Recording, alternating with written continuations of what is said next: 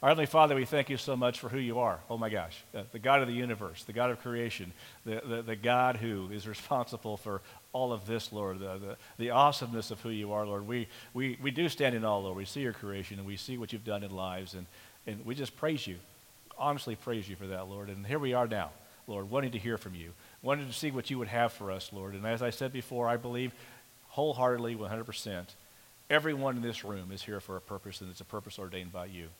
So, Lord, I pray that we will each realize that purpose, Lord, to be touched. And um, so, right now, Lord, I pray that you will just remove the distractions the, distractions of the day, the frustrations, the maybe even the weariness um, of the day, Lord, and, um, and, and speak. Just speak to us, Lord. In Jesus' name, amen. We welcome all of you here tonight. We have a, several of you who are here for the first time, um, and so that we welcome you as well. And for those of you here who are here for the first time, just know that this is a bunch of guys who love Jesus, and that's okay. Uh, that actually is, is, is pretty okay along those lines. We have been going through the last two seasons on a concept called gatekeepers. And as, as we've been doing that, it's, we've been developing what it means to be a gatekeeper and everything else. As we move to where we are tonight, every, this season, every night, we have upped the ante about what God has in store and what God wants us to do and be. Tonight is going to be no exception. What we're going to have tonight is, from my point of view, is an unapologetic call to excellence. Um, it's going to be a challenge in many cases. I'm also hoping that it encourages you.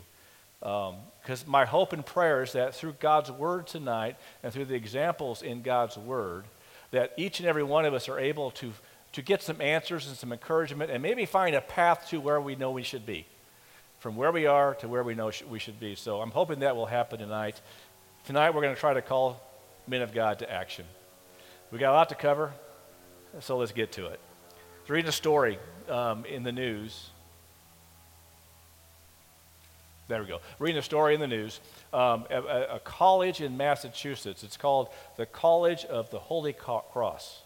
And the, the professor there, who is the department head of New Testament studies, is teaching this.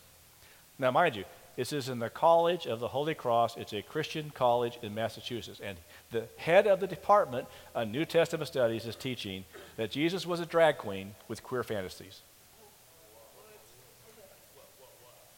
And his reason for that, his reason for that is simply this is that he wants Jesus to be relevant to the gender fluid. Now, here we are in a situation, I want to make very clear. I'm not talking about that whole lifestyle right now at all. It is not my intention, so please don't misunderstand me on this one. The point I'm trying to make with what this is an example of is that what we have here is what I call retreat, where we, as, as we're retreating, culture is defining Scripture. So we look at culture and say, well, if we want to be relevant to the culture of today, we've got to change how we interpret Scripture. And we retreat from what the Bible says. Our job is to advance. Our job is to be the, take the Scripture and have it influence culture. That is the job of God's people in this world today. That is what we are supposed to do. But how do we get here? The cause of Christ, in too many cases, has, in my, in my view, is degenerated into religious half measures. Now, that's the other way to put that is, is that religious, well, that's close enough. Okay? You know, you live your life a certain way and you think, okay, well, I'm, I'm doing my best, that, that's close enough. That's a half measure. If I can just get close enough, I know it's not perfect, but I'll just get close enough. That is what the cause of Christ in the modern church has degenerated into. And I'm, I'm, you know, guys, close enough is good for horseshoes, hand grenades, and in certain occasions, dancing. Okay? But that's about it, really, if you think about it. When it comes to the cause of Christ, close enough doesn't count. Half measures is the Bible says, but. The Bible says, but. Now, if you remember correctly, we've talked about in the past. If you can imagine this, um, imagine over here the natural, over here the soul, over here the spirit. The natural, the soul, the spirit. Religious half measures. Is a matter of choosing to listen to the flesh as opposed to the spirit. And in the context of that, what you have to do is choose who you're going to listen to. If you're going to choose to listen to the flesh, you're going to accept half, measure, half measures as that. Well, that's close enough. However, if you choose to listen to the Spirit, that's full measure living. And the question you have to have is, what are you going to do? And that's your choice. And so tonight, I hope to make a case. We're going to make the case that to advance into all that Jesus has for us, there can be no half measures. Joshua chapter 7 and 8 is a really good example of what this principle is all about. So let me summarize how we get to chapter 7. In chapter 6, have you ever heard of the story of Jericho? How many have heard of that story? Okay, uh, Joshua, the Battle of Jericho. And they've just come off of this Battle of Jericho, and they, it was a resounding victory.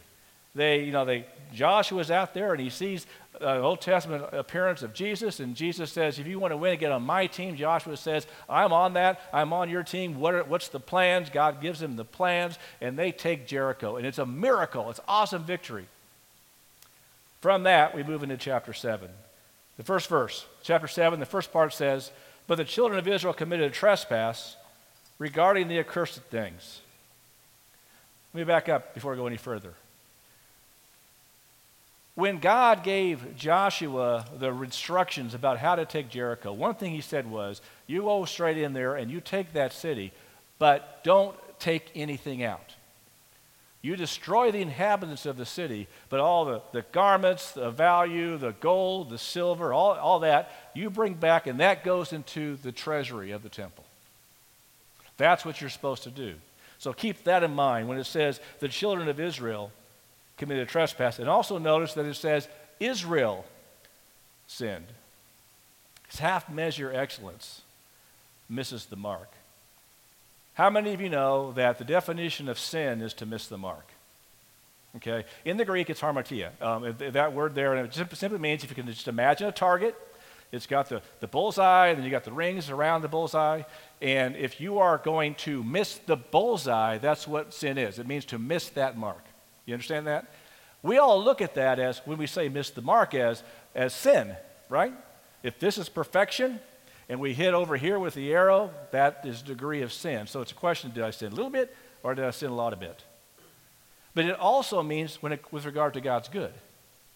Think about this. If God has something really awesome for you, but you accept something over here, you've missed the mark of his, of his blessings.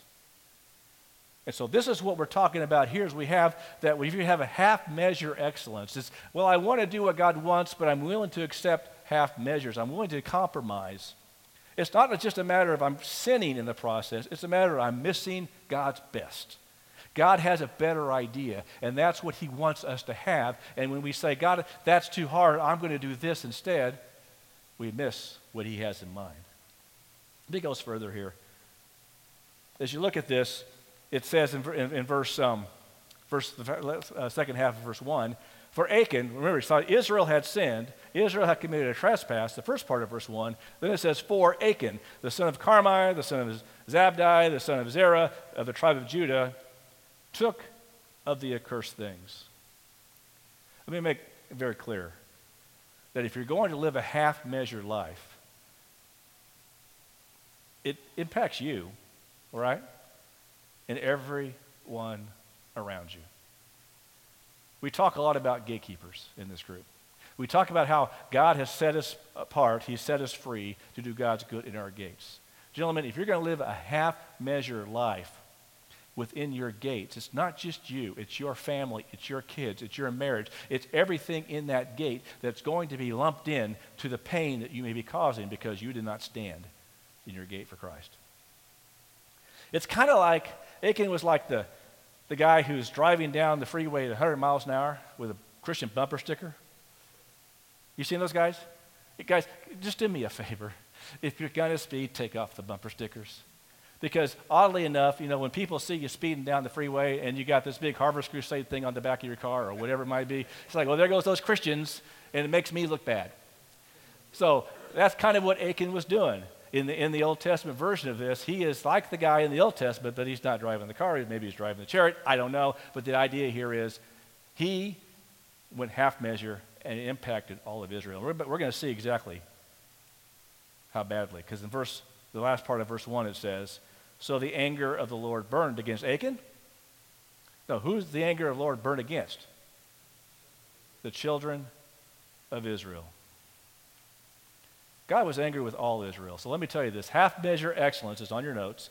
Half measure excellence will always hinder your advance and undermine those around you.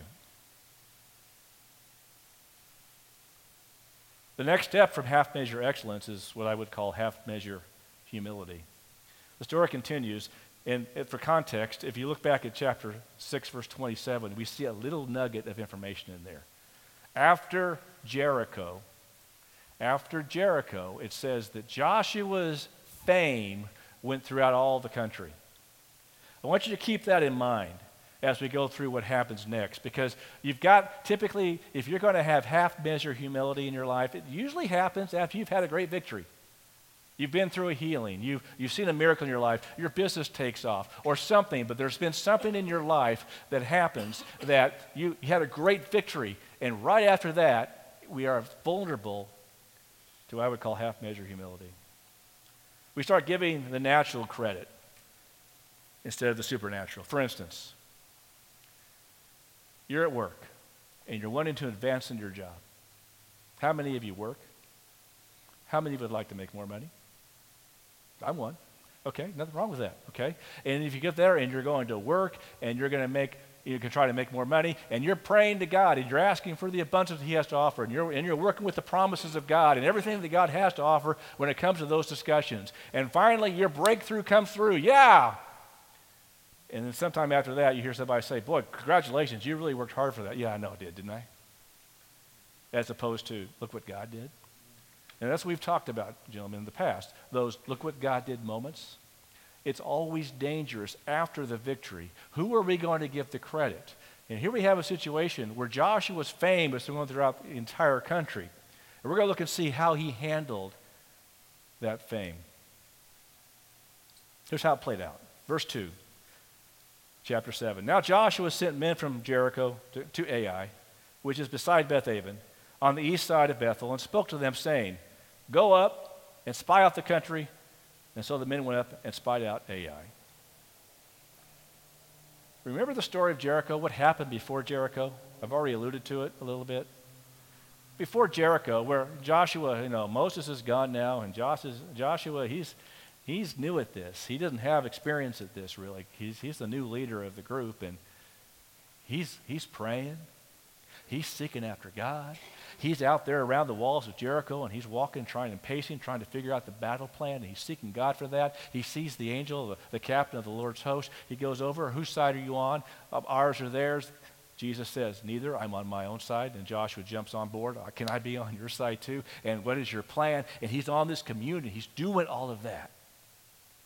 There is no mention of that with Ai. None whatsoever.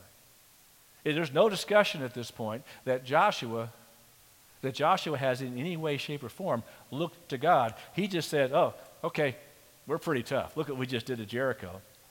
Ai, they're not a big deal. Guys, go look at, go check them out. Let's see what we have to do there. It gets worse. Verse 3. And they returned to Joshua and said to him, Do not tell all the people to go up, but let two or three thousand men go up and attack Ai. Don't weary all the people of Israel, for the people of Ai are few. In their half measure humility, they didn't take Ai seriously.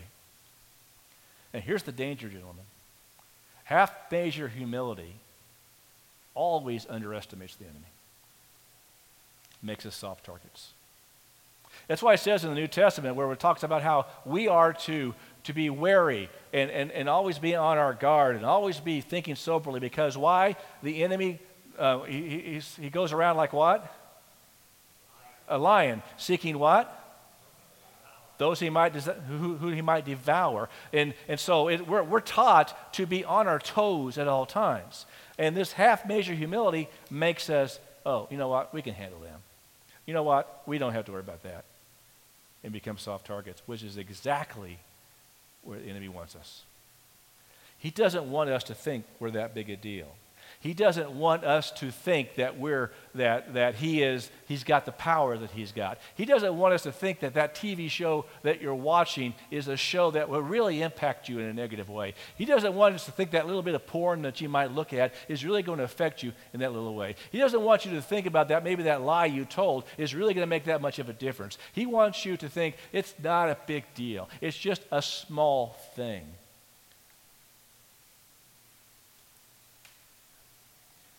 Half measure humility is full measure pride. And it will always hinder your advance in Jesus. So here's what they did they sent about 3,000 men, verse 4, first part. About 3,000 men went up from there to the people. Another little thing I want us to notice it does not ever talk about here the fact that Joshua even went with them. But first of all, they're just little, we're not, they're not going to take them too seriously. Now they're saying, we're just going to send a token force out there to take out this little town. And Joshua, yeah, I'm not even going to go. He was neglecting his responsibility. But how many times do we do that, guys? When we're absent. And we have all of our reasons. But as a husband, we're not there for our wives when they need us, or as a father for our children, or at, the, at work where we're not giving everything that we should be giving to our bosses or to our businesses. Gentlemen, that we are to be there. Half measure leadership always neglects the responsibilities in our gates. And worse than that, it flows down. If that is how you are going to be an example in your gates, if that's how we as men are going to be example in the gates of our marriages, in the gates of our relationships, in the gates of our jobs, in every gate that, I don't care, it could be the, the gate of your soccer team, whatever the gate is, if that's our example, that is exactly how those that look to us are going to be. And it's a situation that just re- reoccurs and reoccurs, and it gets worse with time. Half measure leadership is always going to hinder your advance in this same verse here, we see that they sent this token force.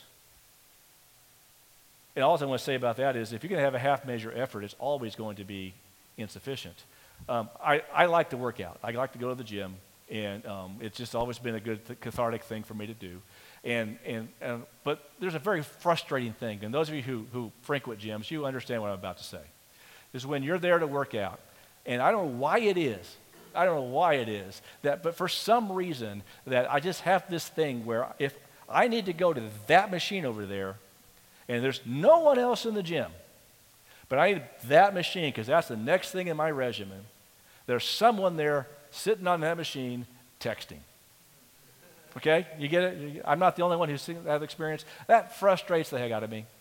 It just frustrates me to no end that we have this this person who's at the gym. Now, there's folks who come to the gym that are super overweight eh, or they're, or, or they're elderly, whatever else, and my hat is off to them. I have more respect for them than some of those young guns are in there because, you know, the kids in there, they're already buff. If you go in there and you're willing to go into that atmosphere and it's tough because they're all buff and you're not, my hat is off. My hat is off to you. But if you're going to go in there and get on my machine and text, I don't like that. I don't like that at all because it slows down my workout time. It's a half measure effort. And then they wonder why they don't lose weight or why they don't get stronger. They're not getting the results. I went to the gym, but you didn't work out. That's what we do as Christians too many times. I went to church on Sunday. I was at man to man. I was at the, at the deeper dive study. I, I go to a connect group. But are you working it out? Are you taking the things that you're hearing at those groups and part of that fellowship? Are you taking that and is that doing something in your life? Or are you sitting on the machine and texting? Because anything less than putting that to work is half measure effort. So let's see how it worked out for them. Verse 4, second part, it says, But they fled before the men of Ai, and the men of Ai struck down about 36 men hundreds in Ai defeated the millions of Israel.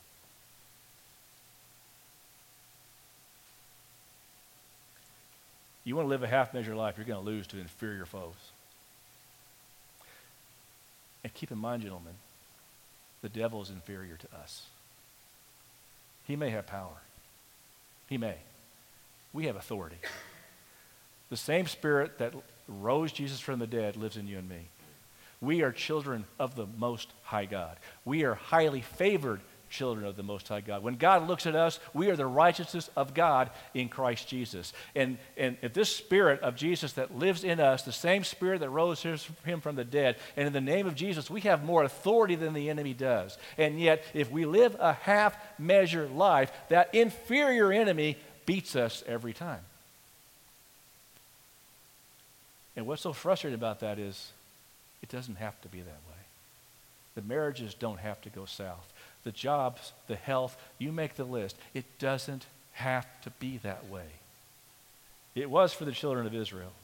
The, the hundreds of Ai defeated the millions of Israel. When I was in fifth, fourth grade, I think it was, maybe it was fourth grade. Um, this is my dad over here, by the way. I want to introduce my father. This is Doug McAllister Sr., um, pastor, Doug McAllister Sr.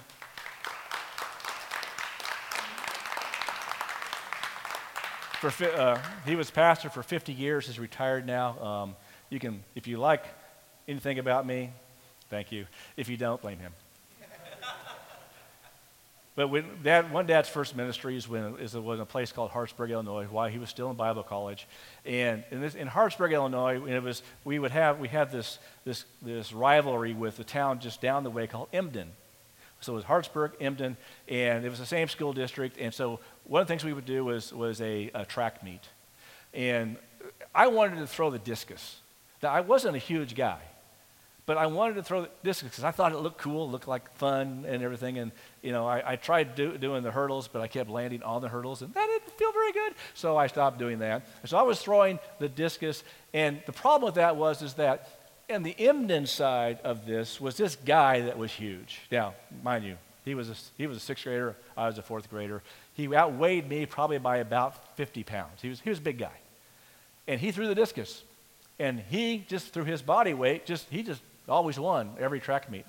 But I wanted to throw the discus. And I, I went out there in every recess and every practice, I was out there with my discus. And I would go out there and I would practice, and I got the form down, and I could do all of this. Get, I was getting going with this. And I got to where I could do the spin and throw the thing, and, and I, I was ready.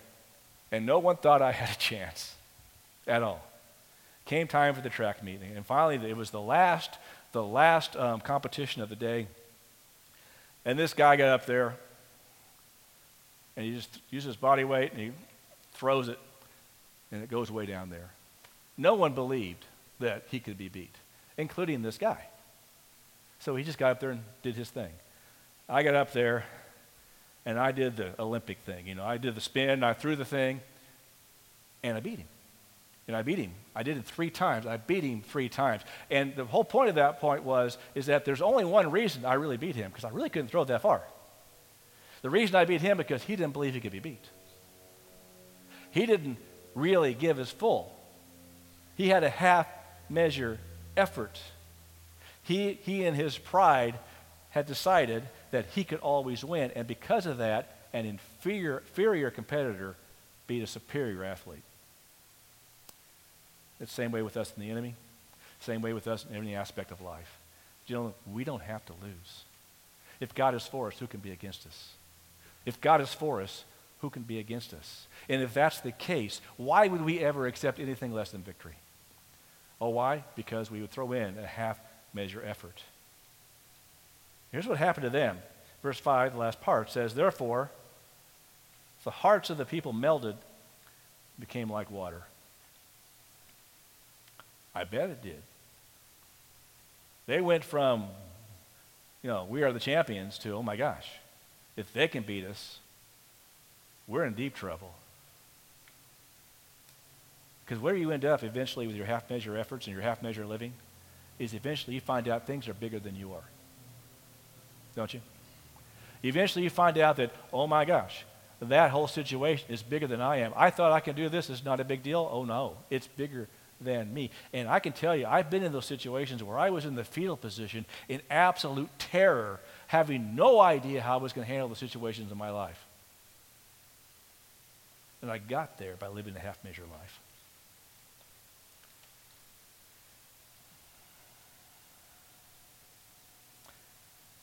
There's always going to be something terrifyingly bigger than you. Our role is to find something bigger than it. Oh, we did. It's Jesus. Half measure outcomes that keep you and those around you from God's best are always the result of living a half measure life. Half measure outcomes that keep you and those around you from God's best are always the result of a half measure life. So I have a question for you. How many people in this room, how many guys in this room are tired of half measure outcomes in their lives? Okay, good. So was Israel. Story continues, and I'm going to kind of summarize at this point that, you know, all of a sudden they're in terror. Oh no, their hearts is like water. They're, oh my gosh, what are we going to do? And now they turn to God, don't we? when, we when life gets, oh no, what we really messed up, and oh, now I'm going to turn to God. Okay, okay, God fix this. In this case, though, not just they just didn't turn to God, they, they blamed God. God, what are you doing? You weren't there for us. Why weren't you there? And, and they kind of went after God for this, and God listened for a while.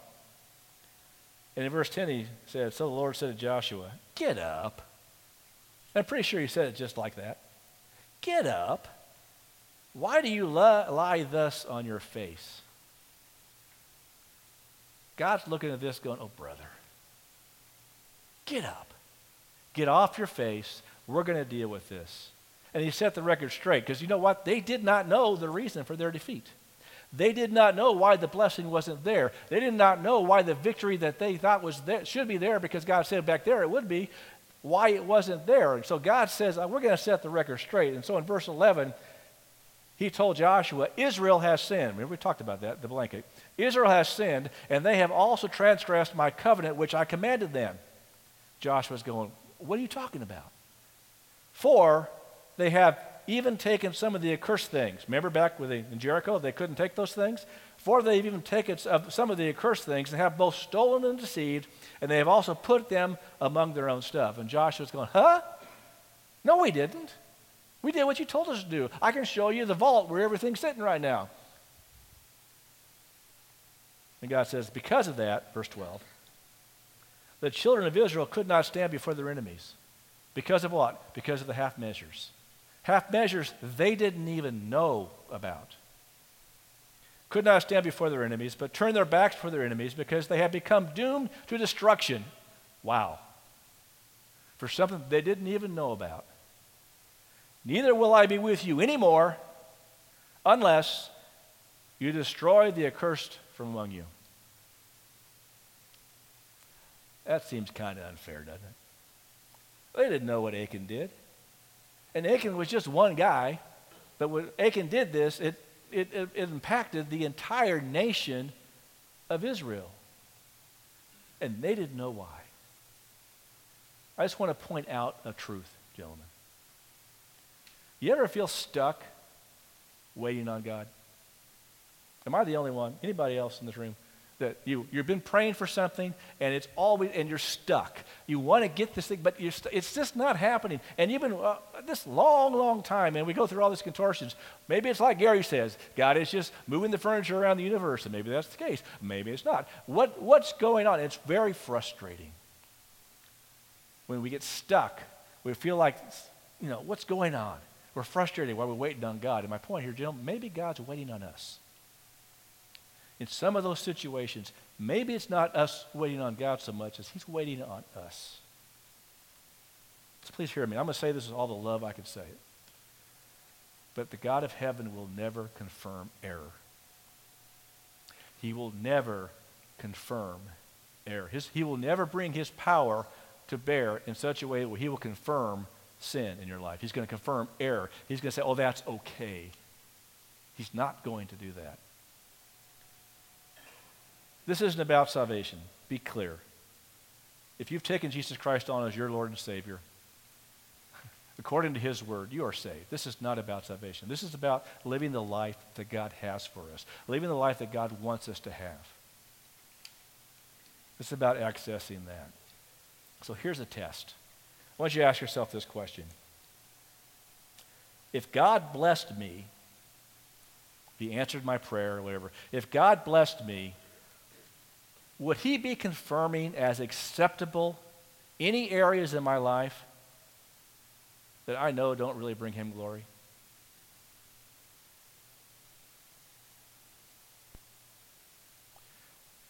If God blessed me, would He be confirming as acceptable to Him any area in my life that I know don't bring, doesn't bring Him glory? In your marriage? Like I said earlier, oh, just a little bit of porn, or maybe the movies I'm watching that I know is probably not feeding my mind with godly things, or the guys I'm hanging around with and things we do when I hang around with them. Are there areas in our lives that if God blessed me, you would assume that he's saying that that's okay.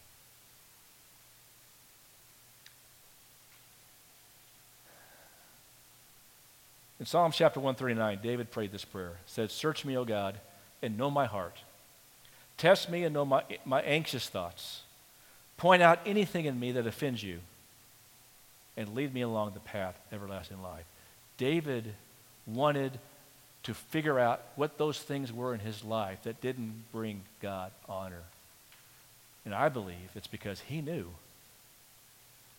that those things that he was holding on to in his life that were not honoring God were holding him off from the blessings. My encouragement, gentlemen, and I mean this with all the love of my heart, is pray that prayer. Pray as David did. Search me, O God.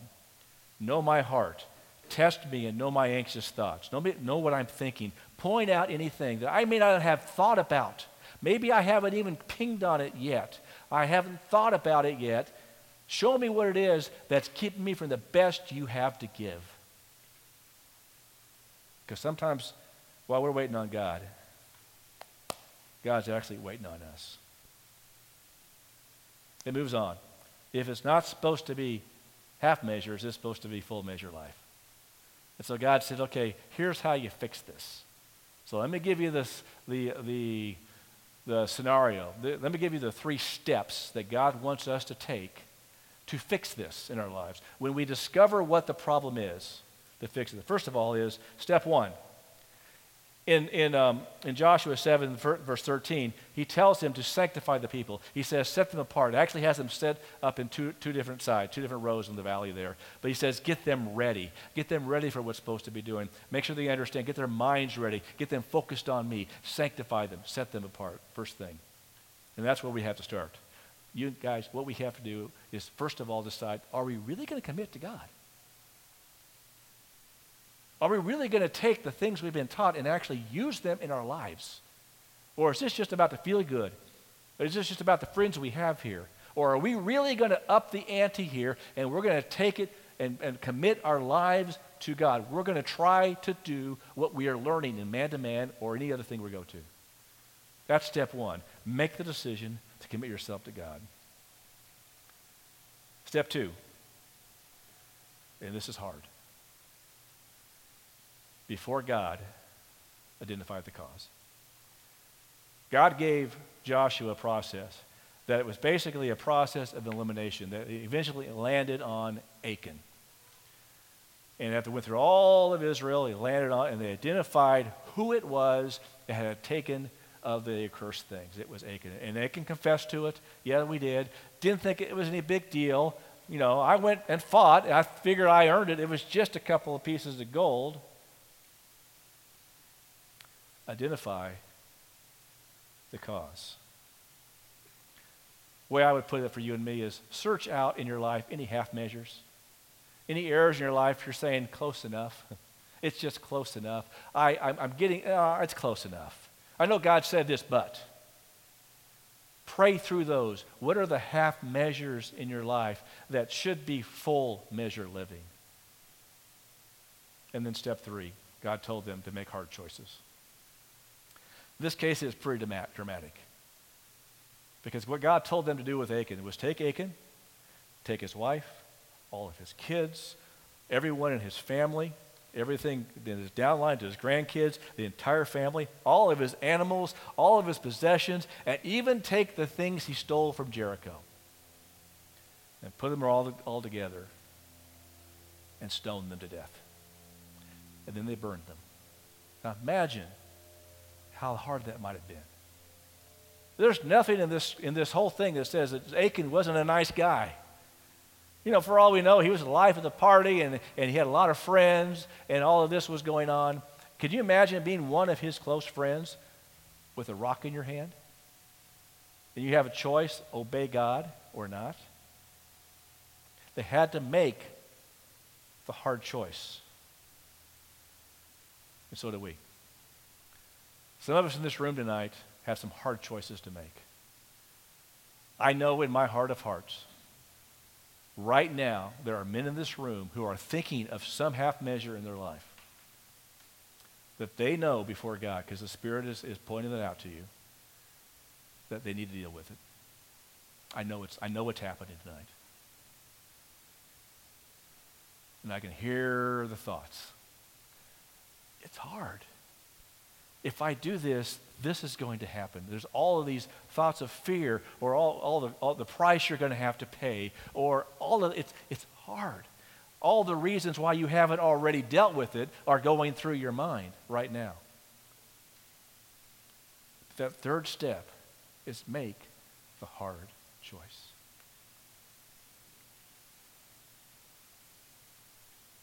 Full measure excellence chooses God eliminates half measures, making the hard choices in order to advance to all that God has for you.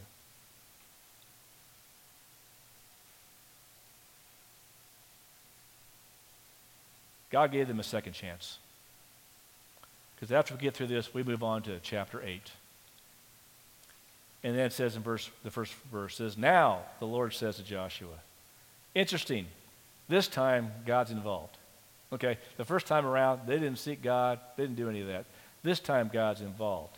And, and that's what full measure effort. You look at, if you're going to do anything, full measure effort sees God as the source, right? We look at this and going, I don't care if this looks easy or this is hard. God is my source. God is, my, is the source of my success, the source of my power. That is full measure effort. And that is a mind of Christ that understands that we don't just live in this world. We can look at the circumstances that surround us in this natural world and think we're on top of things, just like they thought about Ai. Millions of Israel, hundreds of Ai, they're no big deal based on the natural. They didn't look at the spiritual and understand that they were vulnerable. Gentlemen, if you have the mind of Christ, you understand that you don't think like the natural person. You think like a spiritual person. You understand there may well be things, and probably are things you do not know that are gunning for you and so your first response ought to be, okay, God, you've told me that your favor surrounds me. Okay, God, you told me that you go before me like a shield, and you and you go behind, you hedge me round about. Okay, God, you said that more, there are that um, stronger are you than anything in the world. Okay, God, that you said I'm more than a conqueror. You begin to see God as your source, not because of what you can see, but because of what you can't. He goes on to say, but do not be afraid or dismayed. Okay. They just had water hearts. Remember? They, they were so afraid, that their hearts became as water. And now God's saying, hey, here I am. I'm here now. Don't be afraid. Don't be dismayed. They made the hard choices. They identified what the issue was. They sought after God. They did those three things. Okay, now that they've done this, God said, I'm here. No fear. It says in Proverbs 3, verses 5 and 6 Trust in the Lord with all your heart and lean not on your own understanding. In all your ways acknowledge him, and he will direct your paths, or he'll make your path straight. God is saying to us, as he said to them, Gentlemen, if you, will, if you are willing to give yourself to me and trust me and take me at my word, which will not return void, if you are willing to do that, don't be afraid. I will be with you. You trust me, I'll make your path straight. Why? Why should we not be afraid or dismayed? He told them um, in the last part of verse 2, the first part of verse, I mean, A, uh, first 1 and for, uh, second, first part of verse 2, that was hard to say. I have given into your hand the king of Ai, his people, his city, and his land. And you shall do to Ai and its king as you did to Jericho and its king. See, when God wasn't in the pic- when God was in the picture, they took out Jericho. When he wasn't in the picture, they couldn't even touch Ai. With God back in the picture, he says, now you're going to do it again. So, gentlemen, if you've had a victory in your life, if you've seen God work in your life, He'll do it again. He's going to do it again. He is going to come to, and He's saying to you, Don't be afraid. Take me at my word. I'm going to be there for you. You live a full measure life that I can, I can move in. You're going to see those victories again. It's a promise of God.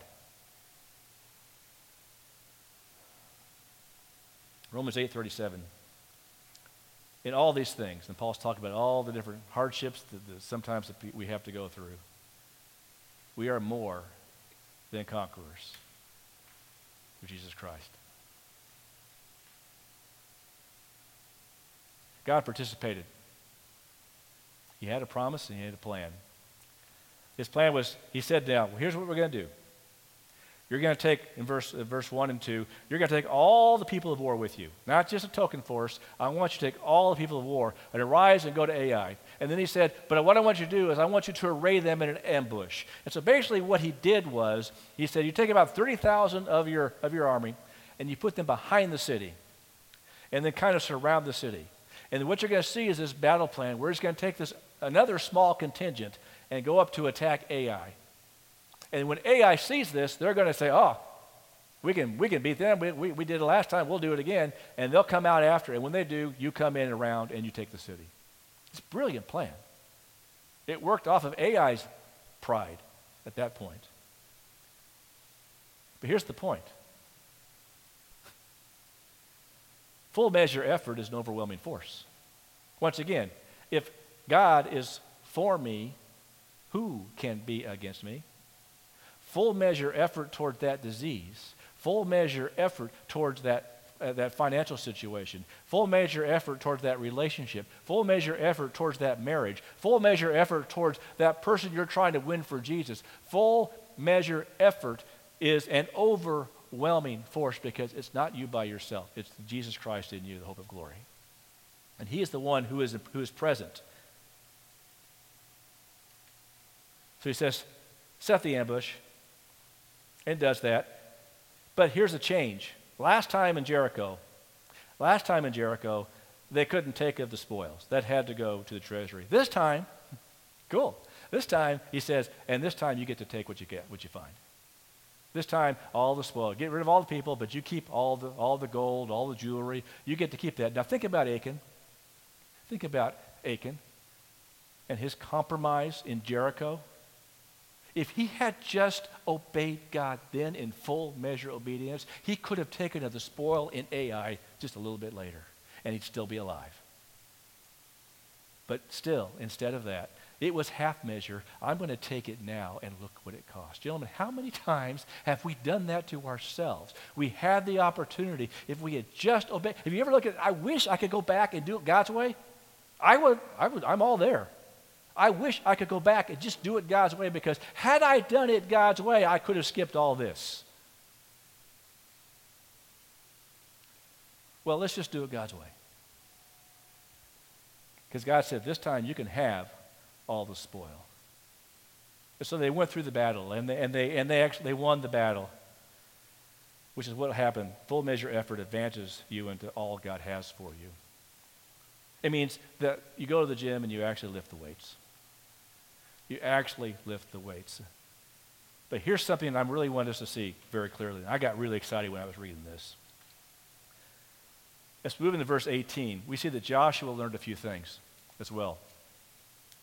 First of all, Joshua in verse 18 is he's present. It says, Did the Lord say to Joshua? Joshua's involved this time. As a leader, he's not absent. He's actually in the thick of things. And that's what full measure leadership does. It advances you and all those around you. But let's move into that because if you are going to occupy your gate, not just have a gate, but you're going to occupy your gate for God's good, That's called leadership. And that's our job.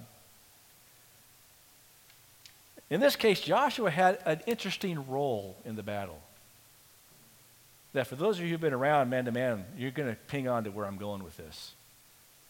In verse 18, the second half, God tells Joshua, Stretch out the spear that's in your hand toward Ai, for I will give it into your hand. And then in verse 25, and Joshua stretched out the spear that was in his hand toward the city. So it was that all who fell that day, both men and women, were 12,000, all the people of Ai. Why? For Joshua did not draw back his hand, which he had stretched out the spear, until he had utterly destroyed all the inhabitants of Ai.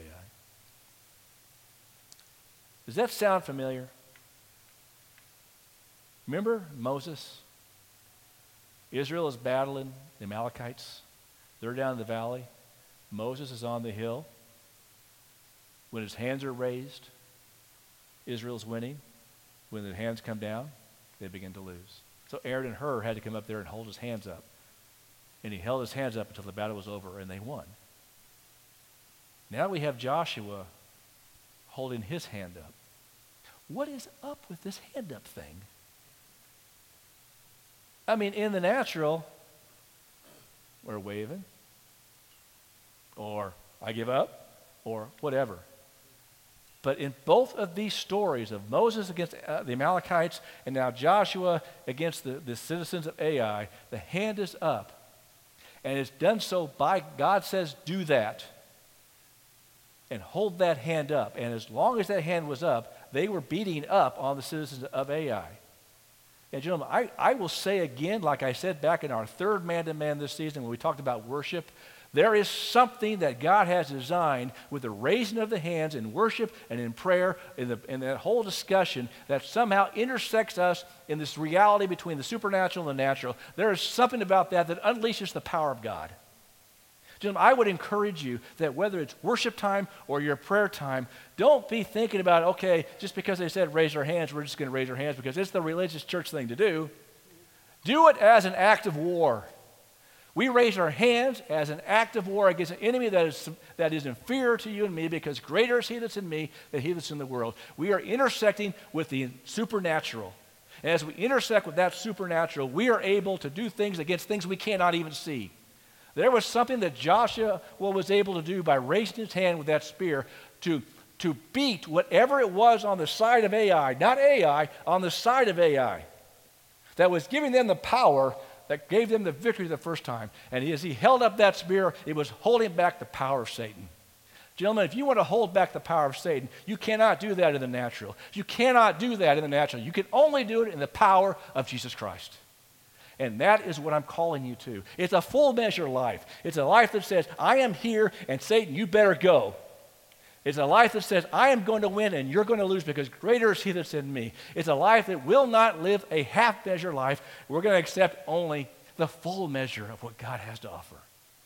Joshua held that up there, and it says, He did not draw back his hand, which was, with which he stretched out the spear, until he not the armies of Israel, until he had destroyed all the inhabitants of Ai.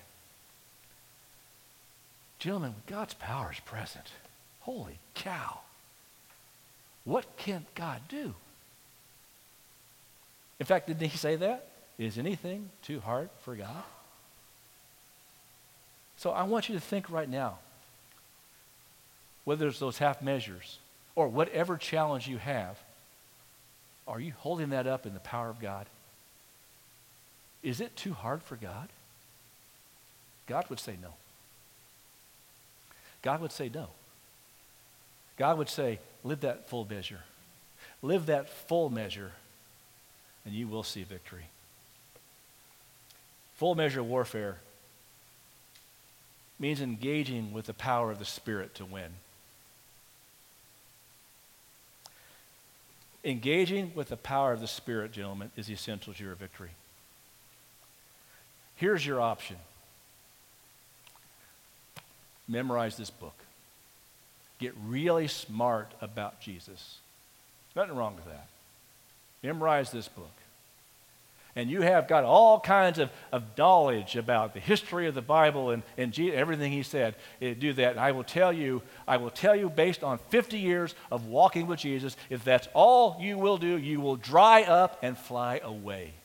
Because until you inject the power of God into what He has in mind for this book, until you live with the power of God, you have lost the life. You will dry up I believe that the church today is what we were looking back the valley of the dry bones. The dry bones were the church that had become so smart about Jesus that we forgot about the power of God. In fact, we talk that back. We don't want to talk about the power of God because you know we don't be weird. Gentlemen, let's be weird. Let's be a peculiar people. Let's be a people after God's own heart that says, if it says it in here, it's true. Amen? So we go a little further here. The outcome? Destroyed all of Ai. See, but Joshua learned the lesson no half measures. He was no longer an absent leader. He, uh, now he sought after God. He made the hard decisions, and it got to the point where now God can now bless. Now God can now bless. And he did not draw back his hand until the job was done. Now, I imagine, guys, those spears weren't small. And I imagine this battle went on for a while. And as you can think about it, just to be real, he's got this spear, it's up in the air. It's going to get heavy, right? You know, it's going to be hard to keep the hand up there. It's going to be difficult to keep the hand up there. You know, you kind of keep that up there, but it says he did not draw back his hand until the job was done. And because he did not draw back his hand, because he did not quit on what God told him to do, there was ultimate victory. I think of Joseph in the Old Testament. Joseph. For him, there were no half measures. There were no half measures in Joseph. He went through the pit, through slavery, through false accusations, and all of the things he went through, and he never drew back his hand and became the prime minister of Egypt. I think of David no half measures in his life. He went through the valley. He took on Goliath. He had to deal with King Saul, but he never drew back his hand. He stayed faithful to God. He lived a full measure life and became the king of Israel. I think of Paul, the Apostle Paul. There were no half measures in Paul's life. He went through blindness to start with, then the persecution, then prison, then beatings, and shipwreck, and on and on and on it went. But he never pulled back his hand.